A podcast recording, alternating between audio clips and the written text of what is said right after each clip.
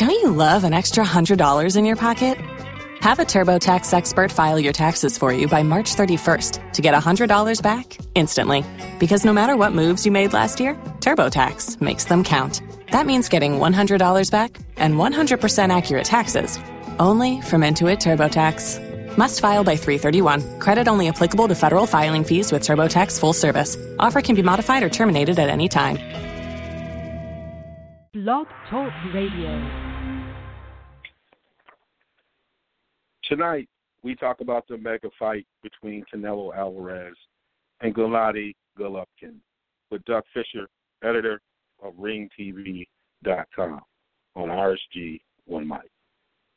Log, log, log, log, log, log, log, log, log, log, log, log, talk radio. This thing right here yeah, yeah, is for my peoples in the streets. Yes, yes, today. Yes, yes, today you know, as we start the show, this one mic. Uh, we hail.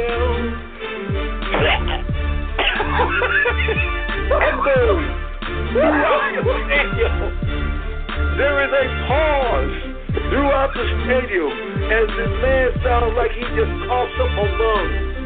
They're looking around. The jumbotron shows and pans the cheerleaders, and as it goes down each cheerleader's face, each one breaks up into laughter, which at this particular time destroys half the stadium. The other half is still trying to figure out what the hell just happened. Does this guy need uh, CPR or something? And then at that particular time, I lost it. Devon brother. Yes, yes, yes. Today, Love Talk you know, Radio. Start this show, this one mic. Phoenix is another place. They got a great uh, training staff. I mean, they they were able to breathe life back into Shaq. And if you can do that, you know, people talk a lot about their training style. Love, love. Yes, yes, today, you know, as we start this show, this one mic. All right, welcome to RSG One Mic uh, here with D. Wills, and uh, Hank will be joining us a little bit later in the program. Um, we are glad to have you here with us supporting us on the Real Sports Guys uh, podcast platform. One Mic is the show where we we go deep into the topic. Um, we try to uh, really uh, analyze it. Um, uh, when we have an opportunity, we, we like to bring um, uh, someone who might be an expert on that topic to give us uh, a, a, much more deeper perspective on it. And tonight's show fits that bill. as I said in the opening, uh, we have Doug Fischer, and those of you who are regular listeners of RSG, you know it's going to be a treat to have Doug Fischer. You see him a lot of different platforms. Um, uh, particularly, I believe when the HBO opening comes on, he's the one with the ponytail. You'll see sometimes they'll have uh, Doug there, but Doug's at all these fights, uh, well, a lot of them. Um, he's seen a lot of boxing and um, and also provides some great insight. Uh, if you want to hear what uh, his previous uh, podcast with us. Uh, just uh, make your way over to iTunes. Just do a search of Real Sports Guys. Uh, it should come up uh, and uh, just look for the interview with Doug Fischer and also all of our other podcasts. Our other show is the Big Show where myself and shout out to the Game Changer and PhD, Marcus and Phil. We kind of hold that down. We usually have some special guests. It's like a seminar in the barbershop, you never know what's going to happen, uh, what's going to be said. Um, a lot of energy with that. Um, and then we have Inside the Park. Uh, that's with Hank Davis, um, uh, giving us, you know, another perspective on baseball, going beyond the analytics in the world in which uh, we are so caught up in the numbers. Uh, you know, he tries to bring a little bit more soul back to it. You know, it's, it's like, you know, having that Al Green playing underneath uh, a little bit. So uh, he'll bring that back to for you folks who haven't thought about baseball in a long time, you know, it's a good treat to to hear Hank talk uh, talk about a little bit. Uh, then we have our other uh, podcast, which is a, a specialty podcast, uh, Hustle and Flows, uh, Marcus and Sekou. Uh, you know, that'll come out quarterly, but um, you know, around the uh, turn of the of the year, uh, Sekou will drop his uh, his top list of hip hop albums for the year.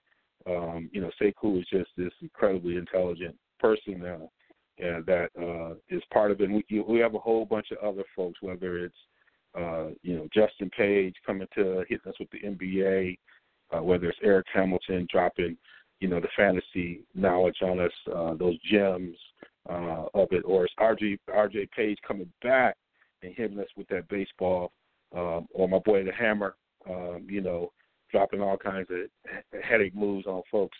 You know, we like the Wu Tang of uh, uh, sports urban radio, and uh, we just gonna keep bringing it to you. But tonight, we're talking about the big fight. You know, we had the big run up with Mayweather and uh, uh, you know Conor, but you know now we get back to the real deal. You know, it was a good fight, good entertaining kind of mix up to come with that. You know, a way of just kind of warming our appetite a little bit. But now, you know, this feels like one of them fights that were like, you know, if you're you're young enough, or if you can get on YouTube and maybe Hagler Hearns, uh, you know, uh, Hearns Leonard, uh, you know, uh, uh, you know those type of fights. It has that feel like that that old school mega fight um, where you just never know what's going to happen, but both of them are coming to trade blows. There's going to be no pretension. People are not going to be fronting. Uh, they're coming in here do what they need to do to get this victory. And, and Doug is going to be here to uh, talk a little bit about uh, uh, uh, about that with us and um, helping us, uh, you know, kind of understand and dissecting for you know for the casual boxing fans who don't really watch boxing. This is a fight uh, that you should definitely check out.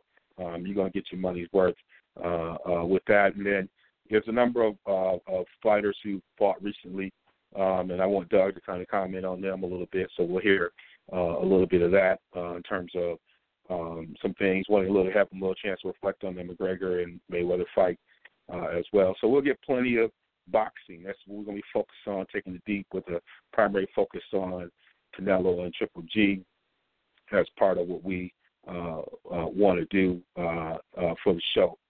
our host and all of our callers are brought to you by Carbon World Health, your complete solution for fitness, health, and beauty. Go to carbonworldhealth.com to connect with Dr. Nestor Rodriguez and his staff to learn more about lifestyle medicine. Tell them that the Real Sports Guys sent you. Uh, follow up and like us as well at realsportsguys.com or uh, look for Real Sports Guys on all social media platforms. Um, as I said before, go to iTunes as well. Um, search for us. You know, give us a little bit of review. Give us love us fives, uh, and give us some love uh, as well. Uh, before we get in with Doug, there's a lot that's been going on. We had the opening uh, of uh, NFL season um, happening right now. Uh, college football is entering its uh, really its. There were a couple uh, football games prior to big Labor Day weekend, but we will feel like this is weekend two of uh, college football. Um, and there were some big time matchups, none bigger than the Sooners going into the shoot. Folks are on my social media. You know, I, I got that connection to Ann Arbor and Madison, and so there's a lot of interest on my Facebook. Um, you know, I got family who uh, are rooting for the Buckeyes, and I can't understand, but that that's how it goes.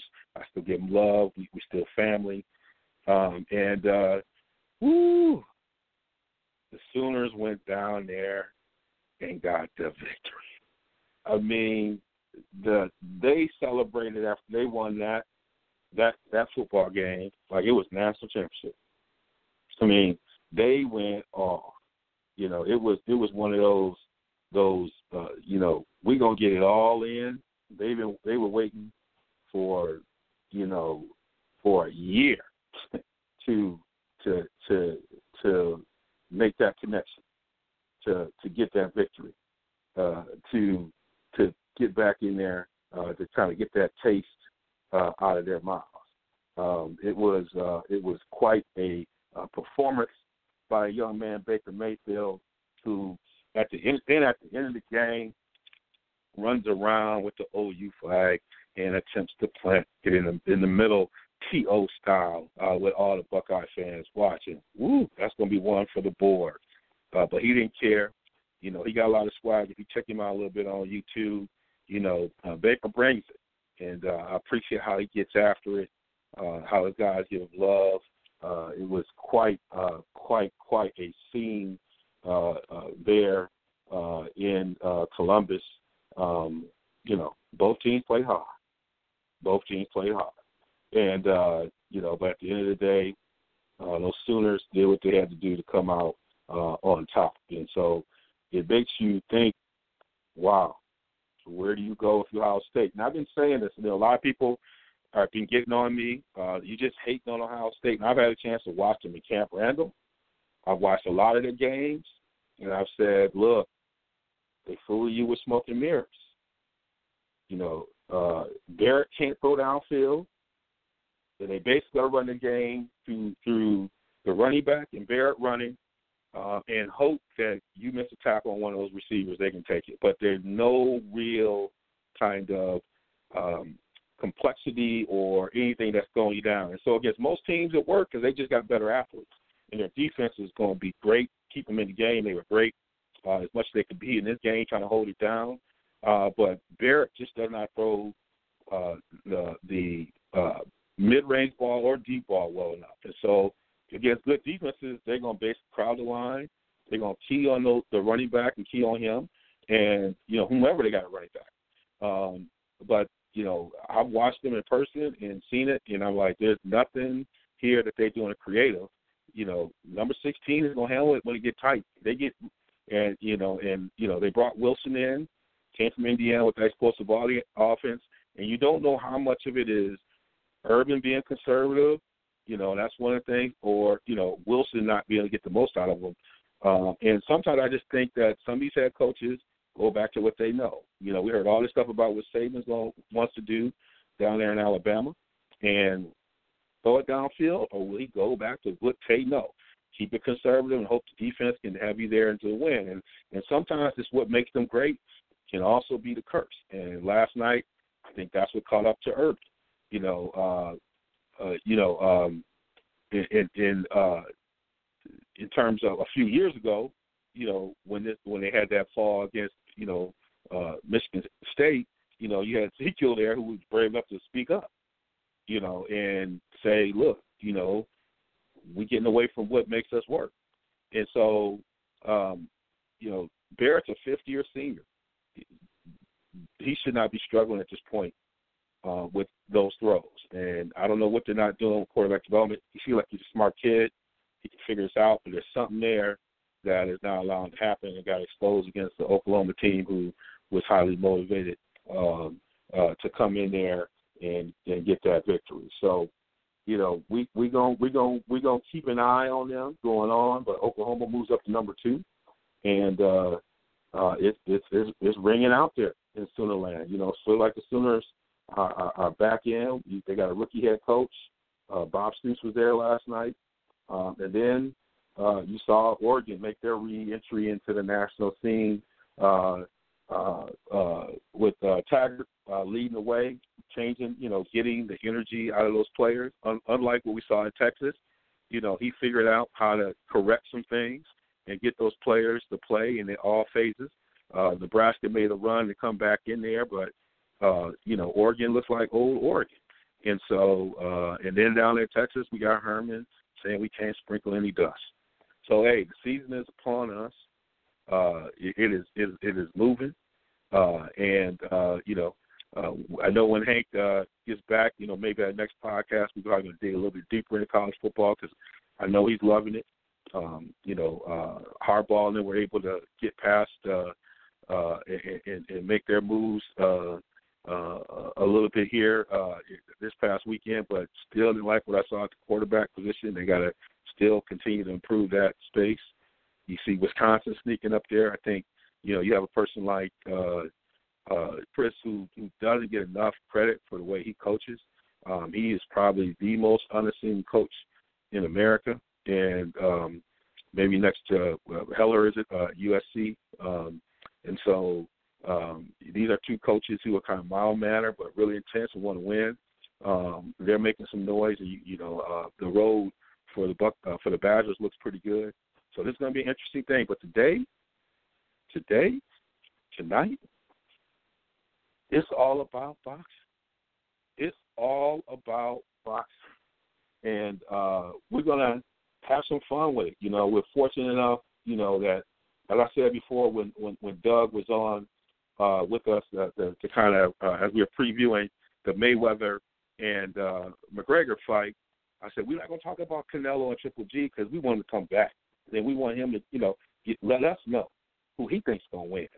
But there's been a whole bunch that with boxing, and so you know, uh, I feel fortunate enough to uh, to uh, have the opportunity to connect with him, and it's just um, really made uh, what we do at RSG much more better having having someone like this who we can call on uh, to to speak to you, speak to people we think uh, that we know are real, true sports fans and want to get beyond just the surface stuff. So, you know, uh, we are happy uh, right now to introduce uh, uh, my friend and our friend at RSG, uh, Doug Fischer. Welcome, welcome to the show, man. How you doing? I'm doing fine. How you guys doing? Man, we're doing well here. You know, Hank is going to be joining us in a little while uh, here, to, and he'll probably hit you with a couple questions. But we're just we're glad to have Great. you on. It, it just feels like a different a different fight weekend, and we'll get into that. But as you know me, I'm always having Yeah. a couple other topics I want to hit before we get to the state. Sure. because we're really going to get There's to a the lot going on. uh, tonight. yeah. Uh, there's a lot going on, and um, I'll hit a couple things. We and and, and, and as we um, you know see opportunity to hit some other things, uh, let's make it. But let's let's go back now that kind of the previous fight is over. I just I didn't get a chance to really connect with you much about this, but just your your your general reflections on the McGregor Mayweather fight, and then just you know Floyd, you know, uh, and kind of Bo on his career. Can you just provide us a little bit of reflection? It'd be nice to hear your perspective. I mean, you know, I didn't really view it as a as a boxing match, even though it was officially sanctioned as one by the Nevada State Athletic Commission.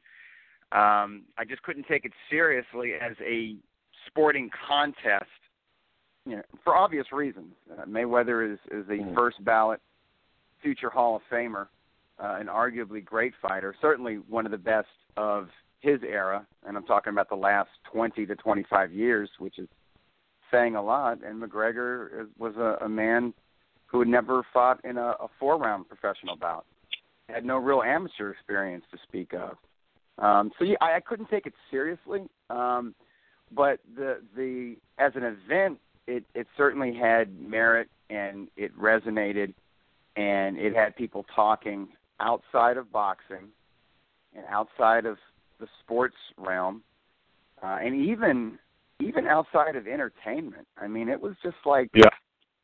it was that kind of topic. Like it was the kind of thing that everybody was talking about at the super in line at the supermarket or you know when parents are picking their kids up from school and and they weren't just like it wasn't just like people it wasn't just like people were talking to me about it because they know I'm the boxing guy you know what I mean or they weren't just talking to Mm-hmm.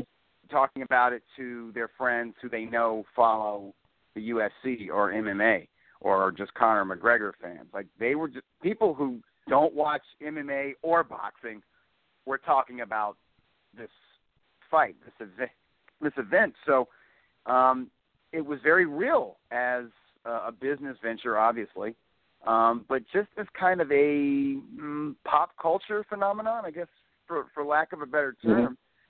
And um, I think it's so. I mean, there, there's been no real official announcement of how many buys it did, but I mean, I think it's safe to say that everybody covered their ass.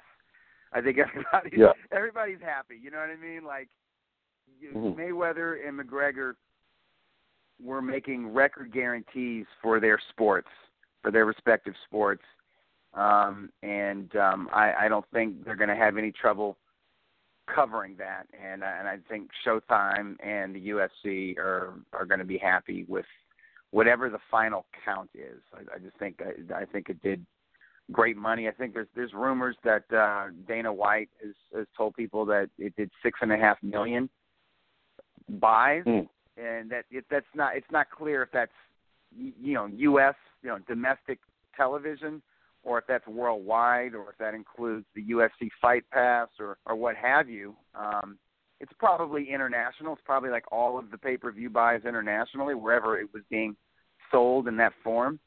Um, and if that's the case, that's great. It, I mean, it, it it it did well as an event, and it, it people were talking about boxing and right up into the fight and de- definitely after the fight. Whenever people were talking about Mayweather McGregor, they would also talk about Canelo versus Triple G. So that's a good thing. I mean, that's good for and people know who Canelo is. I, Gennady Golovkin is, is far from a household word uh, or household name. Um, he's known at obviously in in boxing and some casual casual boxing fans know who he is now, um, and there's some general sports fans who, who recognize him, but a lot of folks don't. So when his name is, is being uttered on, you know, Fox Sports and, and ESPN and, and, and general sports news platforms, it's a good thing. He he deserves to, to be recognized, and, and the Canelo Triple G Showdown deserves all the attention that uh, it is receiving, and and so that's good. And and you know, I just look at 2017. It's just like a great year for boxing. It's just there's been so many good fights and quality matchups, and the best fighting the best that we've already forgotten about. Title unification bouts that took place in the first quarter of this year. I mean, we've already forgotten about Keith Thurman fighting Danny Garcia and you know Badou Jack fighting uh, uh, James DeGale and and you know all these excellent performances that we've had early on in the year. We've already forgotten about them. It's I mean it almost seems like Golovkin fought Daniel Jacobs, who was a terrific challenger mm-hmm. last year, but that mm-hmm. took place in March. But that's just the kind of year it's been. It's been so many mm-hmm. quality fights that we can't even keep track of them. And this this coming Saturday, I think we really have the crown jewel for boxing because it's like a legitimate championship showdown, and it's not just like the two best middleweights; it's the two. Uh, it's, the two most popular middleweights and guys with legitimate claims uh, to the championship going at it. And, and style-wise, it should be an entertaining fight.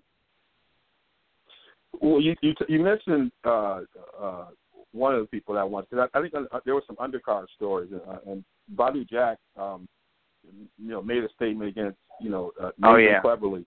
Um, um, I, and, and I think know, he's been my, making statements. Yeah, I think yes. I think his last couple of fights, even though he had to settle for a draw, I think in his last two fights, I thought he he handily won both of them, and I really kind of looked at him as the number one uh, super middleweight, particularly after the DeGale fight. I thought he proved it in that fight. I don't know how he didn't get the decision, but um, obviously it, it, he's he's stronger at 175 pounds, so he's definitely a welcome addition to the light heavyweight division. Uh, yeah, the light heavyweight division. Yeah. And then you had Gervonta Davis, um, kind of have a controversy at the start and finish. You know, came in, um, yeah, you know, over the weight limit, um, and then that was um, disappointing. stoppage, but yeah, yeah, and just you know, someone who was kind of this rising star who had gone to the UK in the previous fight and yeah. made a statement you know, on, another soil and just kind of going like this was the moment for him. You know, I think Mayweather was looking for him to take the torch. Badou out of the camp. Badou came out of the camp and just kind of stole the show, but he just kind of. Yeah.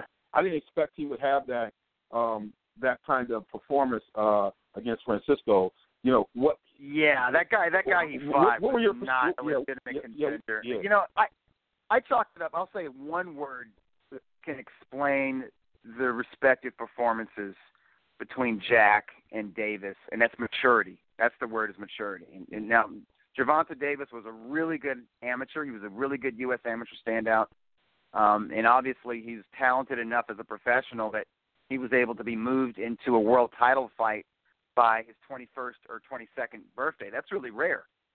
Um, mm-hmm. You know, particularly in America, where guys, you know, you don't turn pro until you're 18 years old. You know, it's not so rare, you know, for fighters and fighters from the Philippines and you know other countries where you could turn pro at 15 or 16. But for for Americans to win a world title that young, it it means something. It means he is special. He has special talent. He is precocious. But 22 is also 22, and and some some men um, are are still like teenagers when they're when they're 22, and others they are. They're they're at 22. They're like 32 year year olds. Um, and obviously Davis is not he's not like that yet. He's not quite the professional where he's going to have his weight together and that he's going to take care of business against the guy that he's supposed to shine against. You know, and the the showboating and you know the the shenanigans.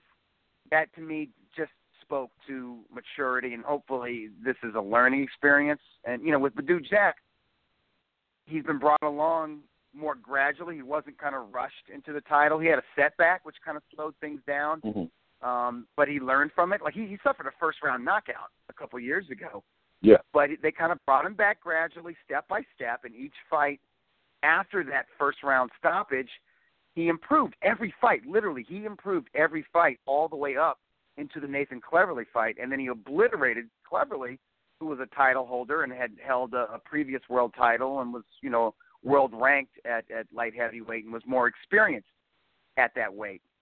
And a guy who'd never really been blown out like that before, except for when he fought, um, you know, Sergey Kovalev when Kovalev was at his absolute best. So it, it was a big statement, but you know, it was happening at the right time for for Badou Jack. You know, he's moving up in weight at the right time, and he's he's a mature guy. You know, I think he's in his early 30s or whatever, and he just you could tell when you talk to him, he's just got his head screwed on straight. He knows what he wants to do. Um, you know, he's he's not trying to show off. He's not trying to impress anybody but himself, and um, it it that, that shows in his performances. Yeah, and that's what because and, and when you say something like you know about maturity uh, uh, with Gervonta, it, it it's because I thought he was you know if you think about the two people that and, and I'm, I'm gonna I don't want you to go too deep in him because I, I I want to talk about this person in terms of where do they go from here in this next segment, but I will mention him. But uh, you know we look at where Floyd was putting this stuff. He's putting it with Adrian, and then he put it with this young man. And I thought he was handling the maturity much more better than Adrian. Um, and, right. and that it seemed like he was in there working. And that's why I was so surprised yeah. With the way he came into it. Because even though he had the showboating in it, it seemed like it was it was appropriately in the the competition space. It didn't seem like it was as much that kind of stuff that then flowed outside the competition space. Which I said, okay, that's just that's just you know even Floyd had some of that, but outside the, the competition space, it seemed like he still had things together and was focused and was right. really paying attention to the Floyd formula. You know, and even Floyd was overweight against Marquez back in 2009 uh, once. I thought that was right. More, that's uh, true. More more a tactic than him just being overweight. I thought it was just Floyd. Yeah. Willing, I willing agree to go with with you. the fine because he, he was trying to go for the victory. So, but, but Right. even Floyd right. had that, and it was kind of able to refocus him a, a little bit. And so I was surprised in some some reports that he was he was sick and he was having some of that because he just seemed like those previous fights he was all business. Like he and he knew this was going to be the one where all the lights were on him. And for Floyd, I think Right, and, but I think that's a factor. All the lights being on him. Factor. I think that really is. Is that that? I mean, there's. I mean, it's one thing to fight for your first world title, you know, against a solid but unspectacular belt holder in Jose Pedraza. Um, it's another thing to, to travel to the UK. That's a big deal. Going to the Lions Den to fight an undefeated guy. Um, but then it's it's a completely different stage when it's it's a pay per view event like Mayweather McGregor. There's literally never been anything like that event, really in the history of, of the sport, like a media event of that magnitude. I mean, it, in in in many ways, it surpassed Mayweather Pacquiao in in the in in the attention that it, it attracted because it just brought in this entirely different demographic. I mean, it brought in Middle Mm. America because Middle America is way into the UFC. I almost said mixed martial Yeah. arts, but it's really the UFC brand that that that is synonymous with MMA here in America. Um, and it brought in international interest, all of Europe, certainly Ireland, because of where Conor McGregor is from. And, and so, I mean, and and let's not forget the build up to Mayweather McGregor was was like it was straight out of the WWE. I mean, it was. I mean, Yeah. it, it. I mean, to me, it was all kind of scripted. But if you're a young man and you're you're like there and you're kind of following along with this, that I'm, I'm imagining that can get into your head to where you think, okay, I got to put on a certain type of show, or maybe it can distract you or whatever. And if you are sick and you do miss weight, maybe that can play with your head a little bit before you step into the ring. Because on paper, Davis should have just outclassed him, should have just taken care of him, you Yeah. know, rather Yeah, he quickly. should It put him shouldn't have fleet-footed. what it was. Yeah, but there's the mental part of boxing is every bit as important as the physical part. So it's you know, and I I agree with you. I do think Davis is somebody that that trains hard and um he's usually very focused when he steps into the ring, mentally speaking, but I think maybe um on August 26th the he wasn't 100% physically speaking, but he definitely wasn't all the way there mentally speaking, and I think that's just a, a maturity thing. One of the things, I, I, and before we get into the to what I call the state, uh, the big fight, I, I kind of the, the segment I want to do with you. Where do they go from here? I have two fighters. Adrian the Problem Broner, Roman uh, Chocolatito Gonzalez. Where do they go from here? Um, with Gonzalez, I think he should retire. I think it's. I mean, he he's pushed his body to the limit, and he's just he's fought tough cat after tough cat after tough cat, and really, flyweight was his upper limit, physically speaking. Gonzalez is a guy that I follow. I I knew about before he won his first world title, and that was at strawweight. And at 105 pounds, he was a big guy and he was the guy with the one hitter quitter type power. Um, when he stepped up from 105 to 108, junior flyweight, he was still a knockout artist, but he had to work at it. When he moved up to 112 mm-hmm. pounds, he really had to work for his knockouts, and he didn't always get them. And when he did get them, they were late, like the Brian Viloria fight, um, and he took punishment. And when he stepped up even to, to his fourth weight class and made history for Nicaraguan fighters – he was he had surpassed his limit, and then the wear and tear of that career of you know 45 plus fights and that fighting style. And I'm not just talking about the the amount of punishment he took in the exchanges, but the way he trains and the way he fights. He's a volume puncher. He's throwing like a hundred punches around. That's a that that burns you out, hmm. and you have to understand the flyweights they're generally old by the time they're in their their their, their late twenties. Early thirties is old for a flyweight. Thirty five, thirty six years old is like forty four or forty five for a heavier weight class fighter. So he was already kind of pushing his limits when he stepped up to 115 pounds. And I think previous two fights against Carlos Cuadras and the first fight with uh, Sor Rungvisai, they took their toll. They really did. And I think that the death of his trainer did something mentally and spiritually to him. And losing for the first time did something mentally to him. To where when he stepped into those ropes, and I was at StubHub Center in Carson, California last night. When he stepped between those ropes, he didn't seem he didn't have that aura. He really didn't. And he you know, he went in there and, you know, he he, he fought his usual style fight, but he just didn't have the same zip on his punches and the other guy was supremely confident and um, he's he's a monster. That that that that Thai fighter is, is a beast, like a lot of Thai fighters are.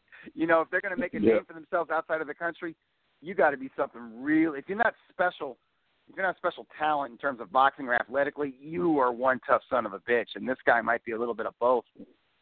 So I mean, he took care of business, but the way that Chocolatito was knocked out, I don't think he comes back from that. And he's made enough money in recent years to where he can retire comfortably in Nicaragua, where he's beloved. He's a national hero, and he's. His, I mean, his resume is awesome. I mean, he's he's going to go into the Hall of Fame. I don't think there's anything more for him to prove, and I think he's putting his his his his health, maybe even his life, in jeopardy if he continues to fight. Because let me tell you something: there are no soft spots in the junior bantamweight division. That is one of the deepest divisions in boxing, if not the deepest and most dangerous and formidable division in all of uh, all of the sport.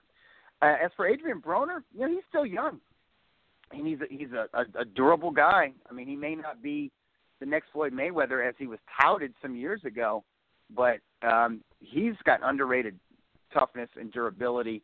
Um, and I still think, I think if he gets his head together, I maybe he'll never beat a fighter like um, Mikey Garcia. You know, no shame in that.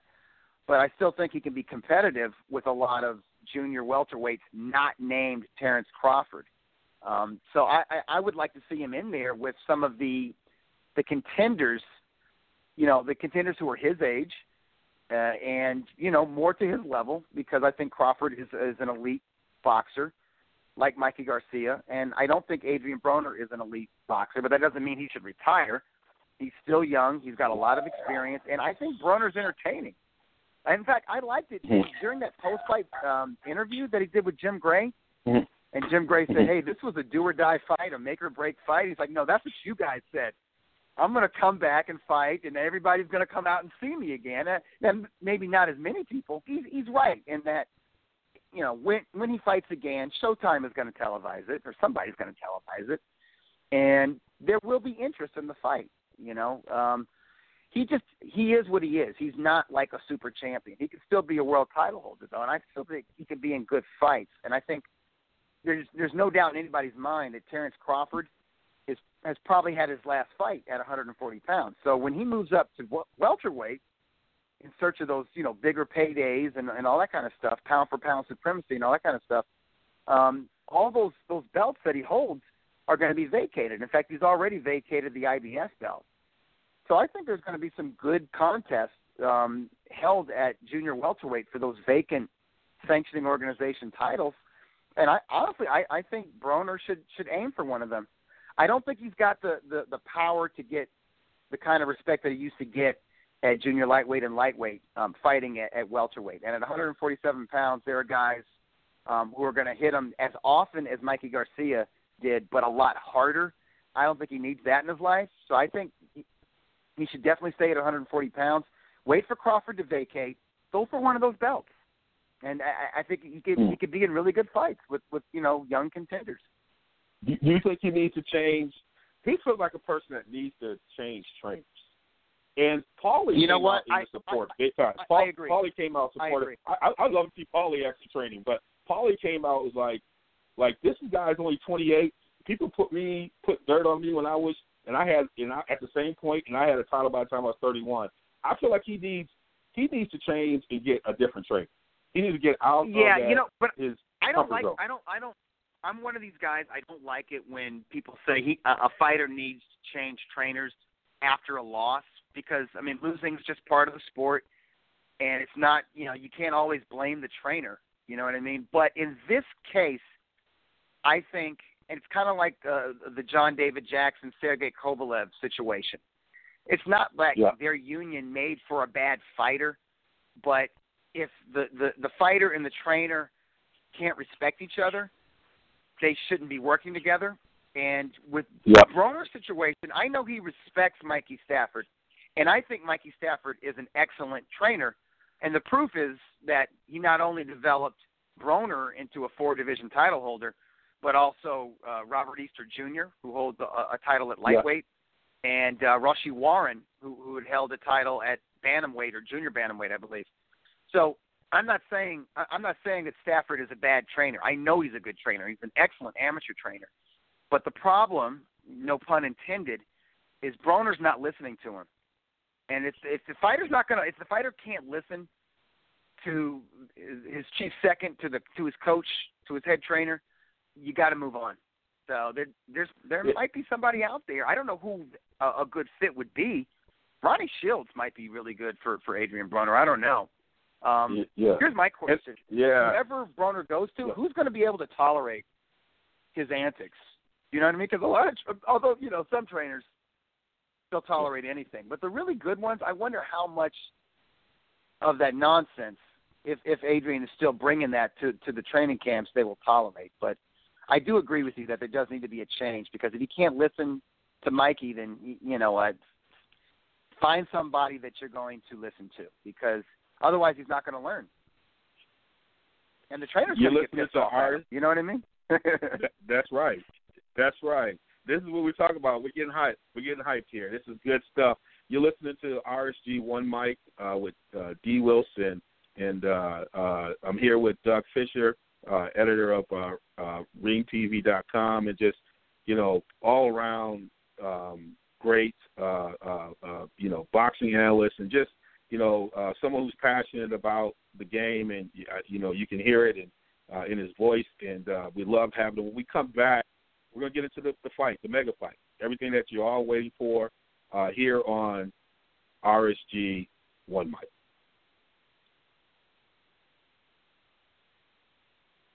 There's one thing I want you to do for me. What? One. One, two. Check me out right here, yo. Yo, the sun don't shine forever, but as long as it's here, then we might as well shine together. Better now than never. Business before pleasure. P Diddy and the fam. Who you know do it better. This is Doug Fischer, editor of RingTV.com, and I'm on the Real Sports Guys podcast. RSG One Mic, and we're here with Doug Fischer. Uh, we've been talking about and warming up, give you a little bit of, you know, some of that, you know, that that uh, that pre-meal kind of setup. You got your lettuce, you got a little bit of that. You got you got some, uh, you, you got some some appetizers uh, to go to kind of get you going. But now we're gonna get into the steak. We're gonna get into the big fight uh, that's going on uh, at uh, uh, T-Mobile Arena there in, in, in Vegas. Um, ready to rock and roll. Uh, we got Canelo Alvarez and Gennady Golovkin, uh, Triple G, uh, going in there, and and this fight to me, I, I feel like we're looking at this. It's got that Hearns for me for boxing. It, it, it's got that Hearns Hagler feel to it, where there's no to be no pretense. When the bell rings, you, you get your hands up because folks are throwing. They're not coming here to have a conversation and to dance around. They're here to put some pain on each other. And so, no better person to kind of get in with us uh, this fight with us uh, than Doug Fischer. And so, Doug, I want to kind of set the table on here for the casual fan. You know, uh, you know, this, this this thing right here has potential fight of the year. You know, if you were describing these two boxers and, and trying to get the casual fan who who's kind of peeking in now that they, they they've been hyped a little bit. You got some UFC people who who looked over and said, "Hey, that boxing thing is kind of cool. You know, we're gonna keep up. We're gonna check this other fight out. I don't really find boxing, but it sounds like there's another mega fight coming up. Kind of set the table uh, with with these two fighters and, and who they are. Well, I would say you want to tune in because of their styles. At the end of the day, and there's, I mean, the fight is a legitimate mega event because these guys aren't just two of the best middleweights in the world. They both don't just have legitimate claims to the championship. You know, Golovkin is a unified title holder. He's got more belts than anybody at 160 pounds. But Canelo is the lineal champion. He, he's the man who beat the man who beat the man going back to the last undisputed middleweight champ, which is Bernard Hopkins.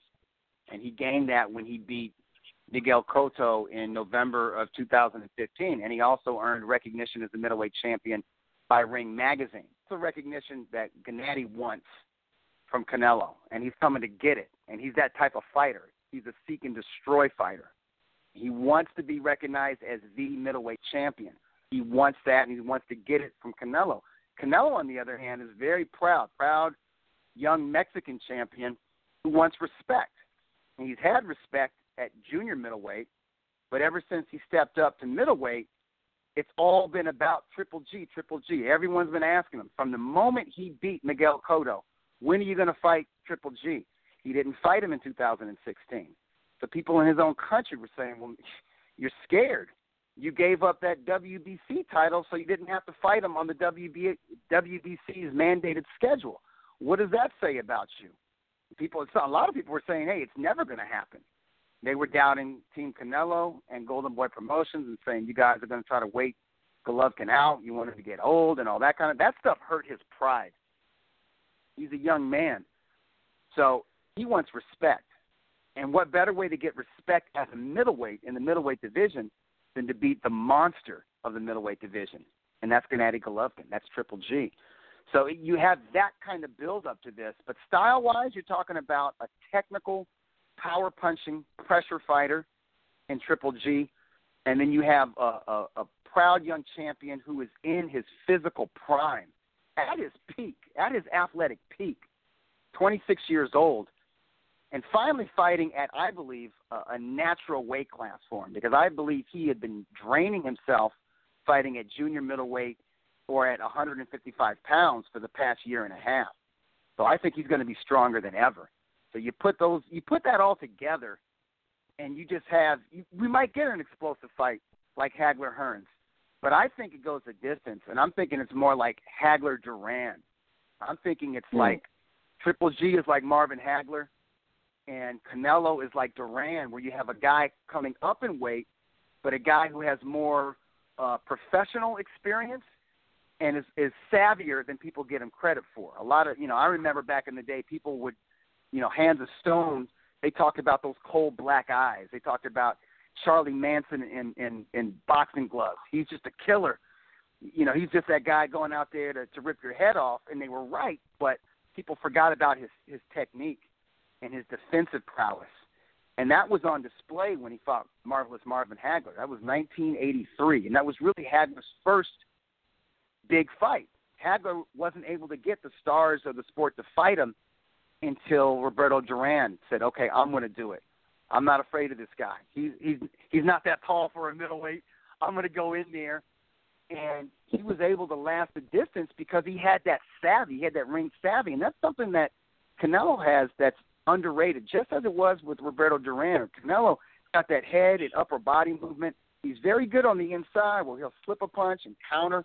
Got very good inside technique with those uppercuts, which Golovkin is susceptible to, and he's also a very good body puncher. And I think Golovkin is that kind of fighter where you can hit him in the face with your best punch, and he'll smile at you and wave you on. Hey, come on, bring it on.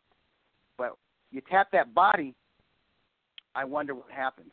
Because I think there were points in Golovkin's fight against Daniel Jacobs where Jacobs tapped him downstairs, and it made him back off. Jacobs got respect. Yep. Jacobs wasn't committing to the body, planting his feet and throwing it Mexican style, left hook to the liver. He wasn't doing it like that. He was punching on the fly, so he didn't have his full weight behind those shots. But I noticed, and I was there at Madison Square Garden just this past March. Um, I noticed from ringside – Golovkin would wince a little bit, and he'd definitely take that step back whenever uh, Danny Jacobs would fire downstairs. So I wonder what happens when Canelo goes to Triple G's body, and vice versa. I wonder how well Canelo takes a Triple G shot to the jaw or the body. And I know we're going to see a lot of hard, accurate punching. Mm. So you said it's going to be it's going to go the distance. Who do you who do you I do. I'm in the minority. winning? I'm in the minority with that. Yeah, I do. I think it goes the Mm. distance because I think Canelo fighting at 160 pounds, he's big, he's bigger and stronger. He's been able to train harder than he normally does because normally in his camps, probably three weeks out before the fight, he he ha- has to go about that process of cutting weight. Most of his his camp, he's he's training and he's sparring at around 170 pounds, and then he's got to start drying out. He's got to come down below 160. He was fighting at at between 154 and 155, and at some point, and it it definitely occurred last year. That became unnatural for him, and that became quite a struggle for him. And I think it may have affected his performances a little bit. And maybe for years it's been affecting his stamina. Um, I, you know, or Hmm. he's been worried about his stamina, so he's been a little bit uh, economical, let's say, with his offensive output, particularly down the stretch of a fight. And I think being able to train at his natural weight right up until fight week, I think that's going to be good for him. I think that's going to make him really strong. Uh, and Triple G, we always know he always comes in great shape. He kind of reminds me of Bernard Hopkins in that he's never more than ten pounds overweight. He's one of those guys where, where when the WBC does that 30 day weigh in, you know, he's like eight pounds over. And I think they just did their 10, 10 day weigh in, and he was 164 and a half pounds. So he's right there. I mean, he's he's going to make 160 easily. So he's always in shape, and he's just naturally strong. I don't know who's physically strong. I'm going to say Triple G is is physically stronger, but I think Canelo, being 26 years old, um, I think he might be a little bit more athletic. There might be a little bit more fluidity and snap on the end of his punches. He's not as heavy-handed as Triple G by any stretch of the imagination, but I think his hands are a little bit quicker. Um, and when he puts those combinations together, he's he's um, they're more fluid. There's a little bit more athleticism with with Canelo's shots. So we've got two offensive guys that are also technicians. I think Triple G's got maybe the better overall foundation thanks to that extensive amateur background. Um, he's got really sharp technique, um, and I, I think Canelo is is better defensively speaking, and, and just maybe a little bit more dy- dynamic with his offense. So I mean, when when, this fight plays out in my head, I, I don't see it being boring by any, any stretch of the imagination. It's got to be good. It's got to be, and, and it may not be a shootout. It may not be Hagler Hearns, okay? Because these guys are going to respect each other, and they're both smart in there. And I think when Triple G is in there with somebody that he respects, he doesn't just wade in there the way he did against Dominic Wade or, or Kell Brook. You know, when he was fighting Danny Jacobs or when he was fighting David Lemieux, who was also a power hitter, he was working behind that jab and he was gradually putting that punishment on his opponent. So I, I think I think he's going to take the same tactics with uh, with Canelo, and Canelo's kind of a, a natural counterpuncher. So it may take a few rounds for it to heat up, but I think it's going to be quality boxing throughout. So, I, I, so it sounds like you got uh, Canelo winning. No, no, I like I like Golovkin. I think Golovkin is going to land yeah. the heavier shot, and he's also going to be the guy coming forward. That's that's his style. Like he says, it's Mexican style, even though he's not the Mexican fighter. He's gonna ha- he's got that Chavez style where I do think it's going to be tit for tat over the first half, but I do think one it's not always a bad habit, um, but I think against Golovkin it's a bad habit. Um, Canelo likes to go to the ropes, and he does it because generally speaking, against the guys that he's been fighting, he's able to do it, and and and he's able to to dish out punishment as he's he's working off the ropes. But against Golovkin, I think it's a mistake. I think going against the ropes, even if he's blocking Golovkin's shots to the head and body with his with his forearms or his shoulders, it's going to take strength away from him. It's going to take away from his stamina. It's going to take away from his own speed, power, and snap. Um, and I, I think at that point, I believe Triple G is going to take over. So I like. I think Triple G is going to come hard down the stretch of a very good fight, of a, of a competitive fight but I think he's going to win legitimately enough rounds to where he gets the decision on the scorecards. I will say this though, Canelo's the star, and in the past we've seen yeah. judges, at least one official judge, bend over backwards for Canelo. We had that in the Floyd Mayweather fight with uh, C.J. Ross, who had it 114 to 114, mm-hmm. a draw. We had that one scorecard, I think it was 117 to 111 against Erislandy Lara in a fight that could have been a draw or 115, 113 either way. Um, and a, a lot of ringside uh, observers thought that the the Cotto fight was closer than the official scorecards indicated. So that tells you the judges are like, okay, this guy is the star in boxing. This is the guy who puts butts in the seats. You know, we want boxing to be mm-hmm. strong. Mm-hmm. There's a close round.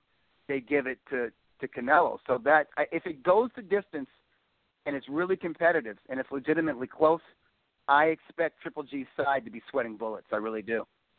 But I, I'm, I'm, you know, I want to give everybody the benefit of the doubt, including the Nevada State Athletic Commission, including the officials, um, especially the official judges, and um, I want them to be fair. I'm hoping that they're fair, and if they're being fair, I believe the fight goes the distance.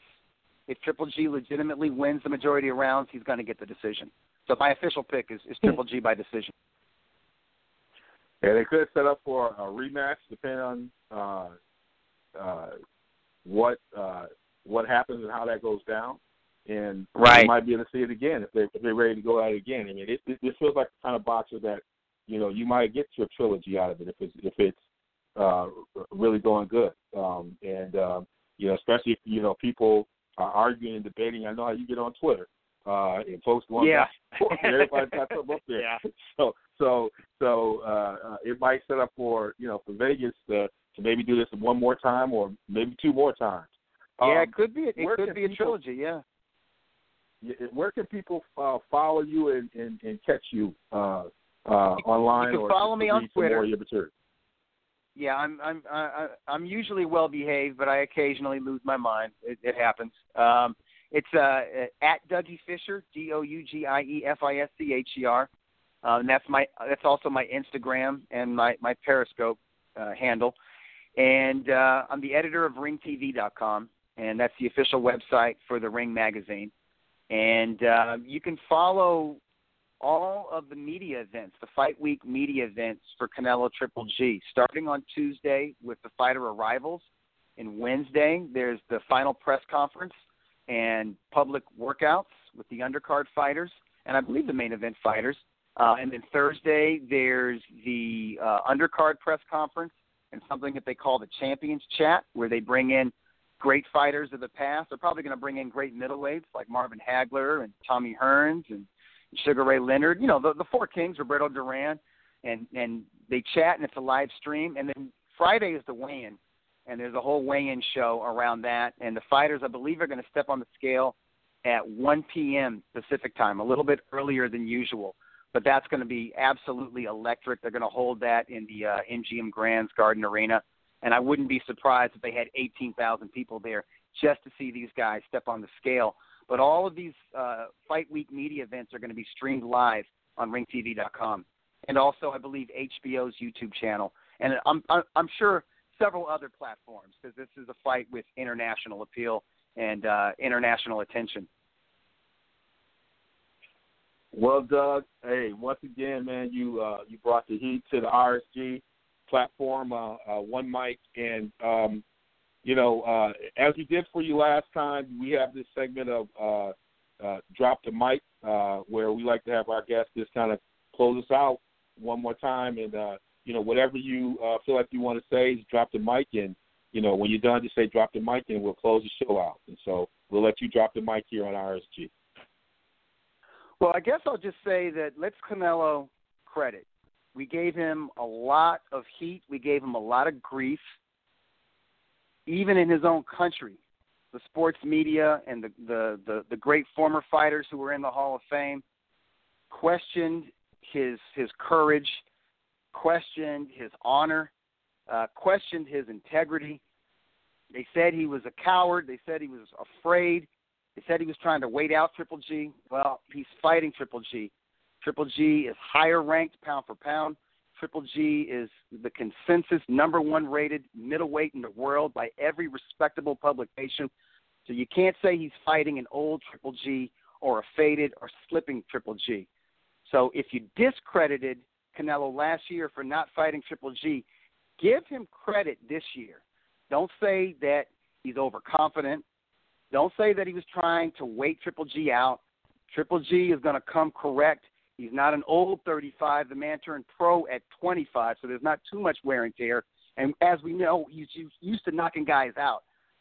So this is the guy that Canelo is going to fight. The fight is happening. It's the biggest legitimate championship box happening in boxing. Obviously, credit to Triple G and K2 Promotions and his promoter Tom Loeffler. But let's give Team Canelo and Golden Boy Promotions credit for making this fight. They were the money side, the A side. They didn't play it safe. They're fighting a dangerous monster in the middleweight division. There we go. We dropped the mic. There's I one thing I want you to do for me. what? Come here. Win